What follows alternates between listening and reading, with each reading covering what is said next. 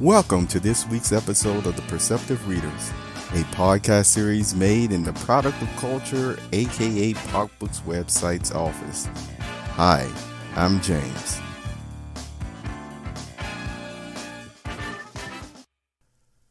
Dear parents, no matter how old you are or even how young you may be, if you are a parent, I truly want your rhetorical response. Hi, I'm James, and welcome to this Telegram app Perceptive Readers Moment. It's a wonderful, nice uh, day today out here, and um, I'm hoping that you're having a wonderful time. Maybe you already had your cup of coffee, maybe you're having one right now, or maybe you will have one by lunchtime, okay? Either way, uh, today I want to talk specifically to the parents who have listened to the Perceptive Readers podcast over the years.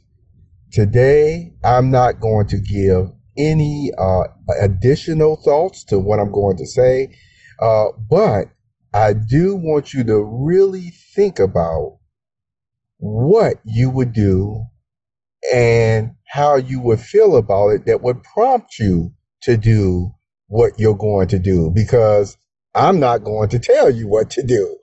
All right. You parents, no matter how young or how old you are, you have raised children. You may be raising children. You may have already experienced what I'm about to give you as a scenario.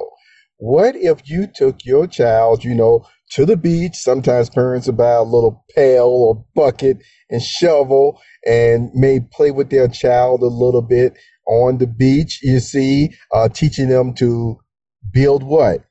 A sand castle, uh, maybe have some paper dolls or Barbie dolls or taking some of the seashells and imagining that they are people and they are cars, all sorts of fun things for your little child to enjoy that experience.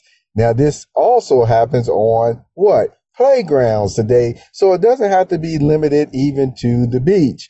But all the same, why did you take your child there? Why did you share those uh, items with her? Even maybe purchase some new items for them to enjoy themselves. Well, you certainly know all the reasons why you did it. And all of them certainly have something to do with love for sure. Now, with that in mind, you give your child time to just go ahead and play with themselves on the beach. Uh, you know, you may be sitting in a chair a few feet away or what have you, but somewhere within eyesight, you know, you can see them constantly or what have you. Now, what if another child or children went over and started playing with your child, okay? Uh, next thing you know, the little sand castle that you helped your child to be able to create, uh, they started maybe taking a section of it and saying, I'm going to put this over here in my, you know, sand castle. And you see that your child is allowing it and the child is still smiling. So it, apparently you're like, oh, okay. But what if the child or children that have come over, uh, just start telling your your little child, whether it's boy or girl, how to now use their imagination.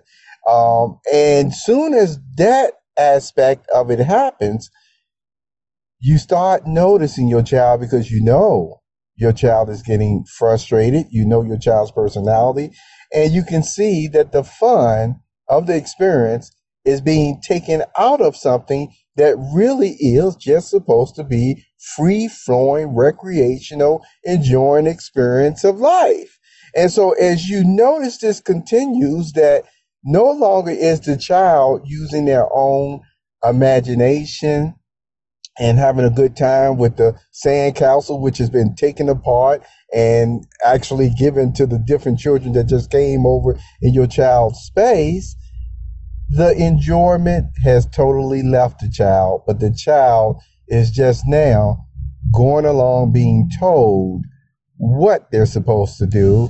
But the experience, you see, of developing the imagination even further now has totally left. My question to you is what would you do and why? And in closing, see, for some, the very environment of living today, the quality of life, the ability to use even tools and research and resources on the internet at one time, which was very freely given to a lot of persons and creatives, you see, who knew how to capitalize on things. Have you known anyone now in your later years or their later years of life that that smile of imagination and creativity is no longer there? And why? Why do you feel the way you do? What would you do? I hope you enjoyed this Perceptive Readers Telegram app moment. You have a very wonderful, wonderful, not only day, but a coffee day. Take care.